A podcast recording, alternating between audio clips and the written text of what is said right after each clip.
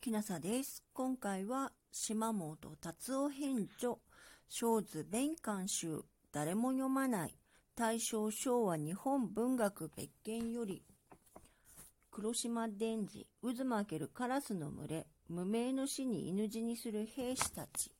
3です。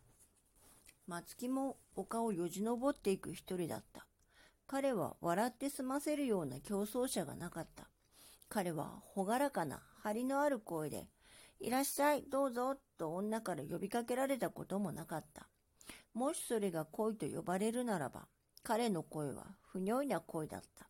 彼は丘を登りしなに、必ずパンか、乾麺棒か、砂糖かを新聞紙に包んで持っていた。それは軽率に配給すべきものの一部をこっそり取っておいたものだった。彼はそれを持って丘を登り、そして丘を向こうへ下った。30分ほど経つと、彼は手ぶらで、焦然と反対の方から丘を登り、それから、へいえいへ丘を下って帰ってきた。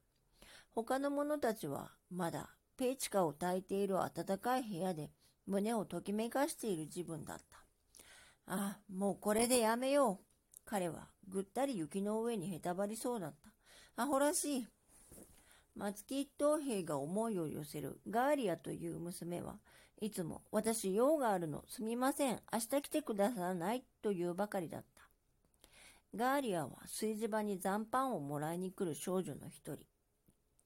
松木はパンを持ってきた。砂糖を持ってきた。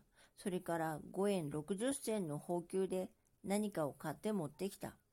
でも彼女の一家の生活を支えるにはあまりに金を持っていなすぎる。もっと余計に補給をとっているものが望ましい。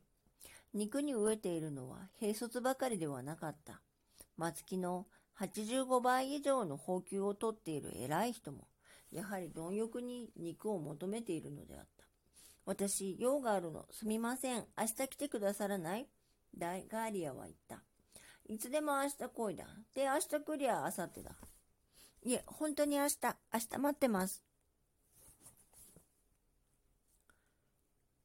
島本達夫編著、小図弁官集、誰も読まない、大正昭和日本文学別件より、黒島伝次、渦巻けるカラスの群れ、無名の死に犬死にする兵士たち、3でした。もしあなたが聞いてらっしゃるのが夜でしたら、よく眠れますように。おやすみなさい。